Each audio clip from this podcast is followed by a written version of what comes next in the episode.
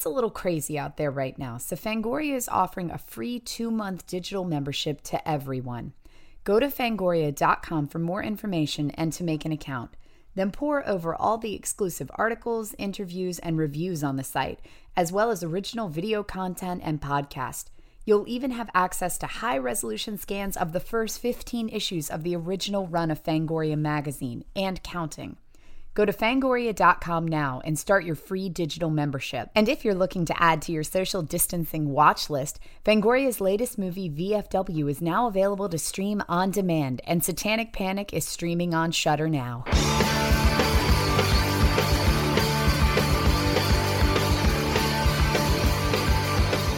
Hello, and welcome to season three, episode one of Office Hours. I'm your host, Dr. Rebekah McKendry. Greetings from my home, which is where I'm now taping all of my podcasts until further notice. I have not really left my home in almost three weeks, so I'm going to open this episode with a quote from one of my favorite movies, The Thing. Nobody trusts anybody now, and we're all very tired. Nothing else I can do, just wait.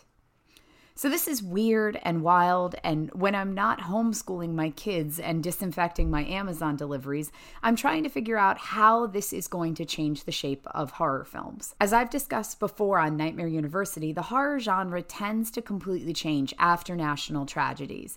For more of this, you can check out the torture porn episode from season one of Nightmare University. We can look at most major national tragedies that likely affected the psyche of everyone and then almost chart how the horror genre shifted directly afterwards.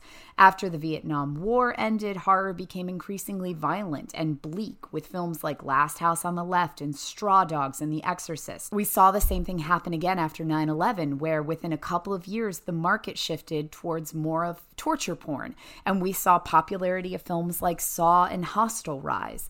So I'm intrigued to see how this national tragedy will shift our horror tastes. Though I think the natural inclination might be to predict an influx of pandemic horrors or horrors about being confined, usually we are not so on the nose as viewing audiences. We tend to kind of mentally separate ourselves from whatever we've just been through, and we find other ways to work out our mental complications and trauma without hitting it full on. So at this point, I'm expecting either an increase of violent cinema, maybe slashers because they feel contained and are ultimately about fear of the outside world, or perhaps society could take a sharp left turn and head towards horror comedies, showing that we need a mental break and find healing powers within a bit of levity. This is classically not the case. It is not the classical historical film response to trauma. But this is not a normal trauma. Looking historically at American history, we see war and attacks as one of the most predominant types of national tragedies. But this is the first time in most of our lifetimes that America has experienced a mass pandemic. This is not a war being fought in another country across oceans against a foreign enemy that we come to view as, quote, the other. This is a war being fought right here outside of our doors, and the enemy is mostly invisible.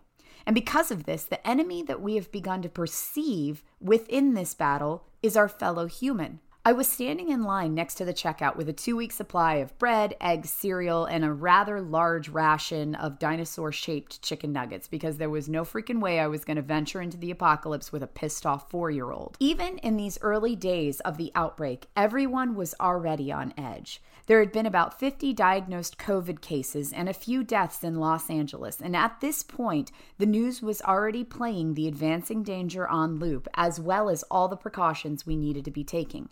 Stand six feet apart, don't touch your face, wash your hands constantly. Repeat. The Costco store was already in a state of anxiety, and it was easy to see that everyone there that day was already on high alert. No one stood together. People swerved to far sides of the aisles as they crossed paths. No one spoke. It was dead silent in the store. Some people wore masks. Many wore gloves. And everyone was eyeing everyone else for telltale signs of illness.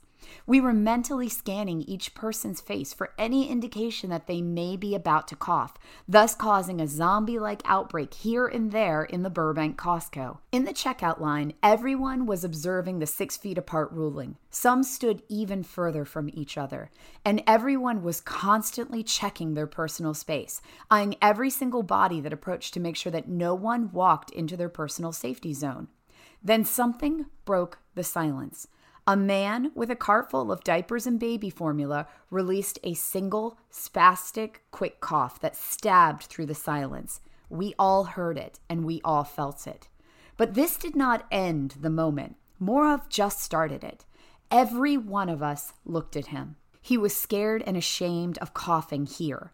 But everyone else looked furious and terrified and enraged and even homicidal. It felt like humanity was holding its breath for a second, trying to figure out who would make the first move.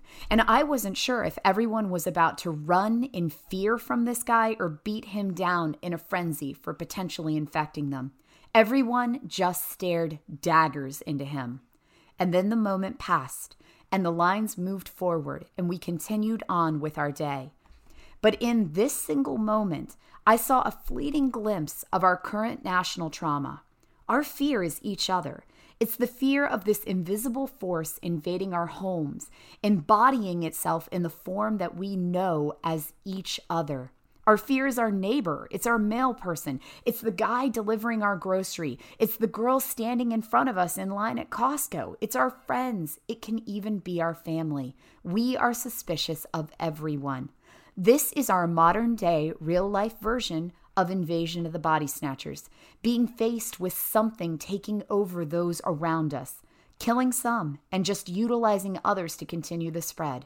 It's real, it's absolutely devastating and heartbreaking, and it is hitting us hard. So, my question becomes then where will the genre head after these strange and emotionally draining and heartbreaking days that we have ahead of us? It's impossible to say now with any amount of accuracy, but I will say that our new fear will most likely not be a massive city eating monster, or the devil, or ghostly apparitions, or sharks gone mad. And maybe only in small amounts will it be the isolation and loneliness that we are all feeling right now. But our new source of terror may well likely be the biggest thing that we are all currently feeling the simultaneous need for others immense empathy for our fellow humans, but also a mortal fear of them. Thanks so much, everyone, and please stay safe. You've heard the call. You think you're an undead superstar, man. You think you know it all. Well, you don't know nothing, punk.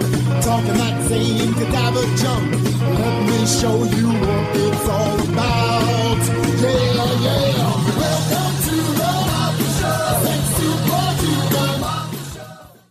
University is a Fangoria Podcast Network original produced and hosted by Rebekah McKendry, producer Natasha Pasetta, executive producers Dallas Sonnier and Phil Nobile Jr., associate producer Jessica Safa Vimer, art and design by Ashley Detmering, sound recording design and mixing by David McKendry, music by The Serpentines, for Fangoria, Brandon Weinerdy, Jason Koslerich, and Rachel Wilson.